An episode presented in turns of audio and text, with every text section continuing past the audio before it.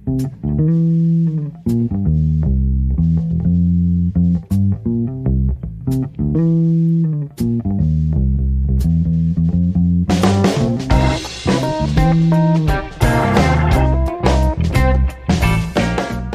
this is Crispin on the North Shore Vineyard Church audio podcast.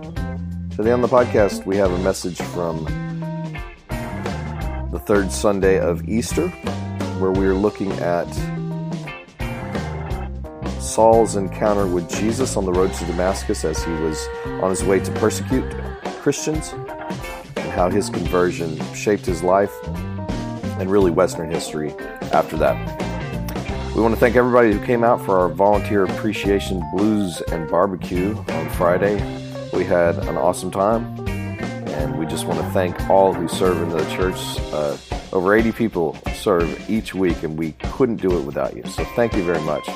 Let's head to the talk. North Shore Vineyard Church, downtown Covington.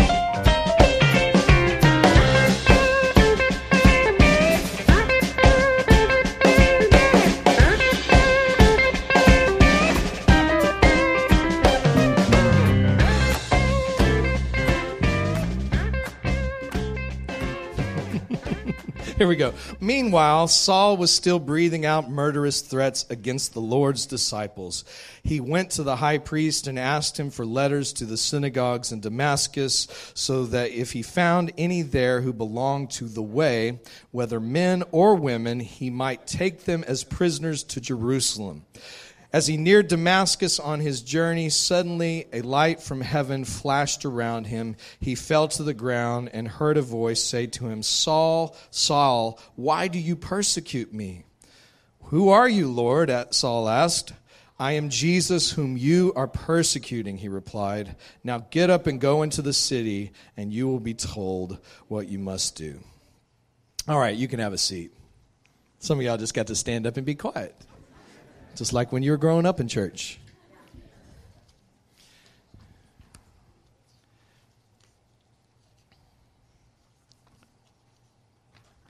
I want you to imagine a, a scenario that this isn't, unfortunately, this is not that hard to imagine these days. It might have been harder 10 or 15 years ago to imagine this, but imagine uh, how many of y'all have ever traveled over to the Middle East before? Israel? Okay. Very okay, very few. You ought to take a trip sometime. It's a it's a great little place. Um, but it, so it'll be easier for those of you that have been to imagine this. But uh, you know, uh, imagine from movies or whatever. Imagine that you're growing up in say Lebanon or Syria, and you're a part of a Christian family. Uh, you're third, fourth generation Christian, and in Lebanon. Um, and, and even parts of Syria, up in Syria, up until recently, it, it, it, hasn't, you've been persecuted as a Christian a bit. It's been a little difficult, but you could still live out your faith. Now, ISIS takes the scene three years ago, four years ago, um, 2013, and the, the persecution against Christians, uh, even against Shiites, uh, Yazidis, uh, becomes horrible. And imagine living in a little village in, say, Syria, which is it's kind of interesting because this passage talks about the road to Damascus. That's a, a Syrian town. Imagine that you're in a little village in Syria and you find out that the main guy who, who is an ISIS terrorist leader of your area has just encountered Jesus and he's put down his weapons and he wants to come speak at your church. Imagine that. I say that because that's not far off from what's going on in the passage today. We think of the Apostle Paul as a former Pharisee, but if we consider what Paul was doing, his name was Saul at the time. Jesus changes his name to Paul. But he wasn't simply a Pharisee. If we look at a modern definition of it, we would call Saul a, a, a fundamentalist religious terrorist. I mean, we don't know if Saul actually killed any people himself, but he was there when the first martyr in the church, Stephen, was, was stoned to death in front of him. And all the people who just killed Stephen with rocks, I can't, I can't even put my mind around this, but an angry mob throws rocks at this guy, and they take Stephen's uh, cloak afterwards. And where do they go with it? They lay it down at the feet of Saul. It's a trophy. I mean, that's how, that's how messed up this was. He was that kind of leader. Like, people would kill people on his behalf and bring him the cloak as a trophy. Modern definition if somebody like that existed in our world, we'd call them a terrorist. So, if you read on beyond this story a little bit, and I, am not sure if we're going to get into it in the lectionary in the coming weeks, I haven't looked that far ahead. Uh, I can only look forward about three days at a time lately. But if you look beyond this passage, it's that kind of reaction when, when, when Paul starts showing up to other Christians. Everybody's freaked out. They're thinking, this is a trap. He's saying he wants to come speak at our church, but we know the other terrorist guys are going to come in here and they're going to haul off uh, men and women and children and, and, and separate our families and put us in prison. But what the disciples didn't know is this encounter of, of Saul on the road to Damascus is actually probably the most pivotal moment besides Jesus himself in Western history in the last 2,000 years. It really is. The Apostle Paul, uh, without the Apostle Paul, like there'd be no Gentile churches. Well, I mean, there probably would, but they might have taken a couple more hundred years to establish. He was the guy that started the, the churches all over the Greek Mediterranean world. He planted churches in Ephesus, Colossae, Philippi, Corinth, Rome, Thessalonica. He puts churches everywhere. Without Paul, we might not be in the same place in history that we find ourselves today with Christianity, uh, you know, the biggest religion in the world. It is this road to Damascus, this experience of encountering Jesus Christ on the road to Damascus that changes Paul forever. As one author put it, Paul's conversion was one away from religious fanaticism. In other words, Paul did not see himself as rejecting his Jewish faith or Israel's scriptures, but rather as rejecting his former violent interpretation of them. Paul's great sin, as he came to understand it, had been participation in what he understood as religiously justified acts of violence motivated by religious zeal. We have this notion. I don't think most people would agree with it nowadays, at least intellectually, although we do it all the time. you ever heard the phrase, the ends justify the means? You know, basically that saying is, however, whatever you've got to do to get to the desired goal is okay as long as you get to the desired goal, right? Um, the communists when they took over uh, in 1917. This was a strategy employed by many of the colonists, uh, the communists, and, and they did some horrible things to get to the end that they were going for. But here's the thing with the ends that justifies the means mentality. Once you make certain compromises, once you step over certain lines, you can't go back, can you? Once you just say, hey, we've got to do this because to get to this end, there, there, doesn't seem to be another way. We'll compromise on what we believe in this instance to get to this end. The darkest days in church history in the last 2,000 years have been when Christians have, have abandoned the ways of Jesus for an ends justifies the means approach. And usually it's not anything too terrible initially. And this is kind of where Paul had been in his former life. Uh, it doesn't matter if we hunt down people or kill them or lock them up or separate families as long as we get this version of, of, of Judaism out there. But Paul would learn something after he encounters Jesus that the ends doesn't justify the means. In fact, the ends and the means in Christianity are the same thing. They're the same thing. For instance, Jesus didn't simply offer nice inspirational sayings about love, did he? I mean, he didn't he wasn't just saying, oh, love your enemies, bless those who curse you, while he sat in some academic institution or some holy place off in the desert. What did Jesus do? He actually loved people, right? he didn't just talk about it. There wasn't some disconnect with his actions and his, his speech and his teachings. It was thoroughly consistent. It was an embodied message. As John would put it in the Gospel John, the Word became flesh. The Word became flesh. So everything that God wanted to say to us is enfleshed in the incarnation of Jesus. Jesus doesn't speak it merely, he is it. You want to know what love looks like? Look at Jesus. You want to know what forgiveness looks like? Look at Jesus. And so Christianity isn't merely having moral ideas and trying to cast our moral vision in front of people and try to achieve that moral vision however we need to get there, as long as we can get there. No, Christianity, the way it's intended to be, is that we wouldn't just tell people about forgiveness, like, God's forgiven you. No, we would actually forgive people. This is why this stuff isn't very popular. we wouldn't just tell people that God loves them, we would, as God's children, love them, right? We wouldn't just tell people um, about the peace of God, we would become the peace of God to people. We wouldn't just tell people about hope, we would be hope to people. You understand what I'm saying?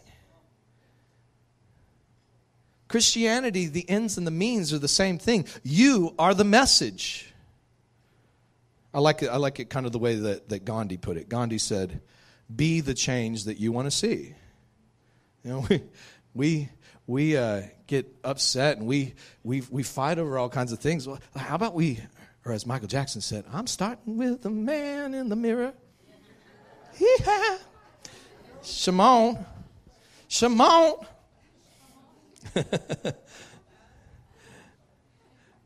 it, in Christianity, it's, it's not about changing things out there, it's about changing things in here. And the Apostle Paul, he has this encounter with Christ that gets in here, and he is forever ruined for anything else. He can't go back. Paul, his big, one of his biggest messages is about the grace of God. Why is that? Because for Paul, he realizes he, he is he's like the baddest dude in the in the disciples. I mean, Peter and and James and Andrew, I mean, they were fishermen. They didn't do anything that bad. I mean, they probably cussed a little when they were fishing and didn't, you know, but but he had killed people. He had done bad things. Not just bad things, he'd done bad things in the name of God only to find out that he was actually fighting God. And so Paul, from that point on, would say these things, and, and it's not false humility. He goes, I'm like the worst of all sinners. I killed the church, I killed people in the church. I'm the least of the apostles. He's not just being, oh, you know, I'm I'm the least of the apostles. I don't even know how I got in. Oh, shucks. God's grace. He loves me anyway. No, he was serious. He struggled with this. I don't know why I'm here. I'm the last person who should have gotten in here because I killed people in God's name. I caused damage to families. I broke up homes. I caused suffering. I'm sure Paul was haunted by that uh, in his dreams. And yet, Paul's biggest message, what does it become? The grace of God. Because he knows if I get into this thing, anybody can get in. If God can do something with me, a, a former terrorist, he can do something with anybody. This ought to give us a little hope, by the way. I'm encouraged. I've, I've actually, um, I've actually read a handful of accounts that in the last two years there are Muslim terrorist ISIS folks who are actually having encounters with Jesus. God shows up to them in a dream, in a vision, and and I mean it's it's like first century stuff. That's pretty cool. It's in the realm of possibilities. It ought to inform our prayers just a little bit. We ought not to get so caught up in discouragement and protecting our stuff that we can't believe that, that, that this God can, that got a hold of Paul could get a hold of any terrorist. It's in the realm of possibilities. Well, in God's world.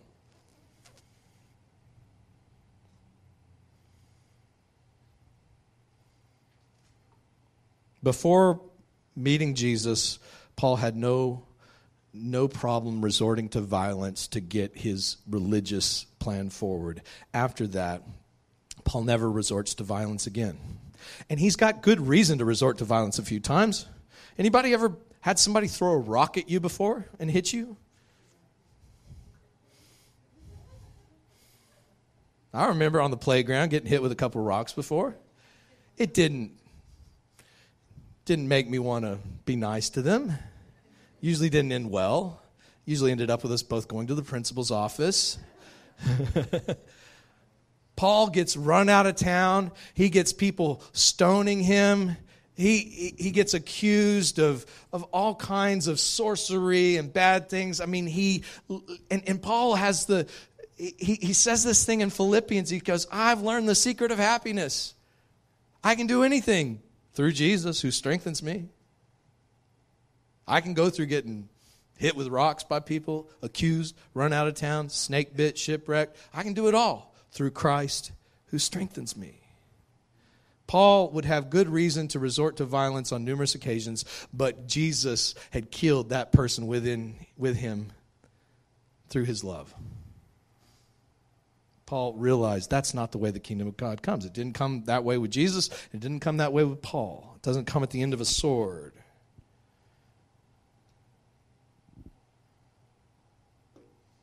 Paul went from an ends justifies the mean religious person to a person who embodied the message of Jesus. So, this is a bit of what it looked like for Paul, and we'll probably unpack some of these things in the, in the coming weeks. But what does this story reveal about Jesus? We are celebrating the resurrection in this Easter season. What does this reveal about God? The way that God reveals himself to a terrorist. I mean, what does this reveal about God? I, I think it's shows quite a bit of restraint on God's behalf. Thinking if somebody had killed some people and was opposing my followers, if I was Jesus, um, I might get the smite button out and, you know, I, I might smite them. But what does Jesus say to Paul Paul is, or Saul at the time, he's on the road to Damascus. He's going to hunt down more Christians, the followers of the way. That's what they called him at the time. What, what does Jesus do when he bumps into Paul or Paul bumps into him? He says, Why are you persecuting me? What? Why are you persecuting me? Jesus doesn't say, Paul, you're going straight to hell now. You're, you're beyond my grace. I've had it up to here with you. Jesus doesn't even knock him off the horse. He, he falls off the horse. Uh, that, that's where that phrase comes from, because he's blinded by the light. Sometimes we have to get blinded in order to see. I think that this reveals a little something I touched on last week. I, I, I mentioned how Jesus, in the resurrection, he has a resurrected body and, and that the hope for all of us in the Christian tradition is that, that when that there will be a resurrection of us too someday. That, that, that Paul talks about Jesus being the first of, of many brethren, and that we're all going to get upgraded, resurrected bodies. Hallelujah. And, uh, but, but here's the deal when Jesus rises from the grave, he's still got scars in his resurrection body. I'm kind of wishing I could get rid of some of these scars. I got this, this finger that don't bend anymore because I cut it with a chainsaw years ago. My wife makes fun of me. Um, I'd like to upgrade. But why does Jesus have these scars in his resurrected body? Because they are a badge of honor. They are to him the, the, the, the thing that symbolizes the greatest thing that God ever did. Not just symbolizes, it shows us that. It shows us that, that God in Jesus Christ maintains his solidarity with our humanity throughout eternity.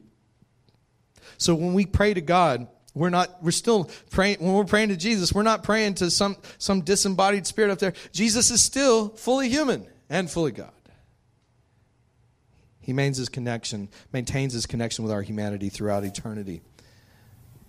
And I think that in this statement, when Paul runs into Jesus, when Jesus says, Why do you persecute me? it shows the humility and vulnerability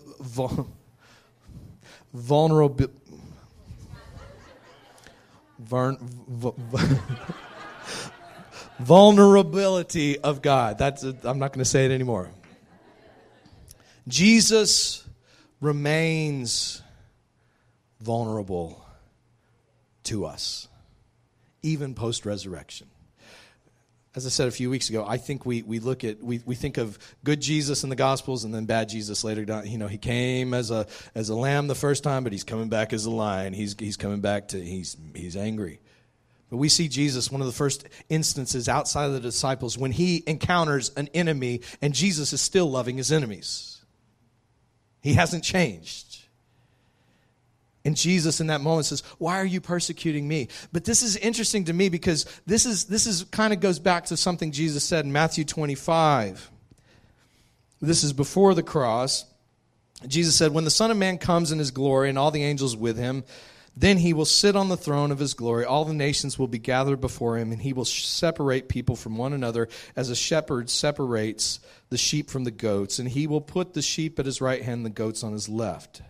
Then the king will say to those at his right hand, Come, you that are blessed by my Father, inherit the kingdom prepared for you from the foundation of the world. For I was hungry, and you gave me food. I was thirsty, and you gave me something to drink. I was a stranger, and you welcomed me. I was naked, and you clothed me. I was sick, and you took care of me. I was in prison, and you visited me. Then the righteous will answer him, Lord, when was it that we saw you hungry and gave you food to drink, or thirsty and gave you something to drink? And when was it that we saw you a stranger and welcomed you, or naked and gave you clothing? And when it was it that we saw you sick or in prison and visited you?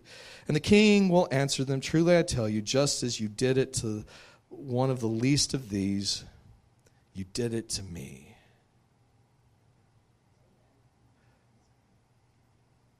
Saul, why are you persecuting me? What? He was going to persecute the church. Jesus views the church, his followers, as him. In Matthew, he even expands the definition a little bit. Anybody that you see is in prison, naked, a stranger, hungry. That, that's, that's Jesus in a sense and the way that we respond to the, to the broken people, the, the, the hungry people, the naked people, the prisoners in our midst, the, the, the way we respond to those people around us is the way that we respond to God. That's what Jesus is saying. When Paul bumps into Jesus, he says, Why are you persecuting me? Again, he's maintaining his solidarity with us. This is why Paul, oftentimes from that point on, if you notice, like in 1 Corinthians, he calls the church the body of Christ. There is some, I don't understand God's wisdom here. I don't get how this works, but in some way, we are the body of Christ gathered together. In some way, we, we show forth what God is like to the world as a community. And this is where it gets real. And this is where it gets down to the uh, is it just the ends justify the means? Are we just doing whatever we want to get to a certain end? Or are we embodying the message and life of God? Because if we are embodying the message of Jesus, we will feed the hungry, we will welcome the stranger, we will visit the prisoner. We will show compassion to those who are sick. But this is where it goes from mere intellectual thinking to an embodied reality. You know, the largest group of people leaving, uh, uh, there's, a, there's a group that uh, sociologists are calling the nones right now. And, and if you look at a survey of American religion right now, the nones, people who have no religious affiliation, is the fastest growing group religious demographic in the United States right now. Now, many of these people are giving up on the institution of church. They're not giving up on God, but they've seen a disconnect. They've seen a church in America where the ends justify the means. It's okay to not forgive this group of people over here, or to judge this group of people over here, or it's okay to, to be violent to this group of people over here as long as, as we're, we're going to heaven in the end. It's okay to compromise on these things uh, personally as a church. And I think people particularly a lot of young people, are seeing the disconnect between the church and Jesus. We're finding ourselves many times like Paul, where we have Paul didn't give up on the Bible. He was he knew the Bible better than any of us and knew it in the Hebrew. but after meeting Jesus, Paul had to look at those scriptures in a whole different way. It's like the old the old gospel hymn. I'm going to lay down my sword and shield down by the riverside and study war no more.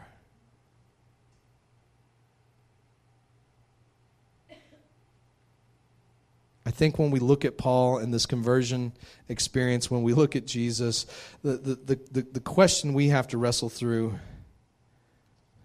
where do we need to be blinded by Jesus, so to speak, again? Where do we need to be blinded? Where do we need to be knocked off our horse? Where have we let un Jesus like attitudes towards other people, other groups of people, take over our lives? Where are we more concerned with protecting our stuff than, than, than being generous? Where are we more concerned with our own reputations than, than loving people?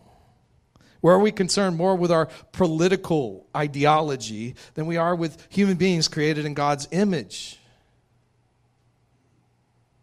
Where have we given over our authority to the powers of this world rather than trusting in the King of Kings, Jesus Himself. It's getting awfully quiet up in here. And so that's how I just want to close today. I just want us to ask the Lord, shine your light into our lives. Blind us if you need to. Blind us if you need to. Wherever we've, we, we've, we've I, I don't want to be the same kind of person. I don't want to put my trust in the things of this world. I don't want to put my trust in the institutions of this world or the politics of this world. I, I, I want to trust Jesus. I want to look more like him. And honestly, I believe the only, the only hope for this world is a, is a group of people, a church, not just this little church, capital C, that is modeling an entirely different community in the institutions of this world. Why don't y'all stand?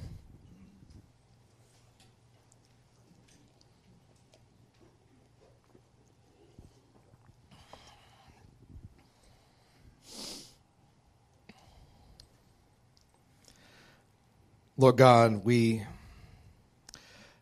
Lord, we ask you for a fresh encounter with Jesus today, Lord. God, I pray in my own heart and the hearts of all that are gathered, Lord, that where there are areas where we have trusted in the powers of this world, where we've abdicated our authority and given it over to, to, to, to things that are not of you, God, I, I pray that we could have a Saul like encounter with you, Lord.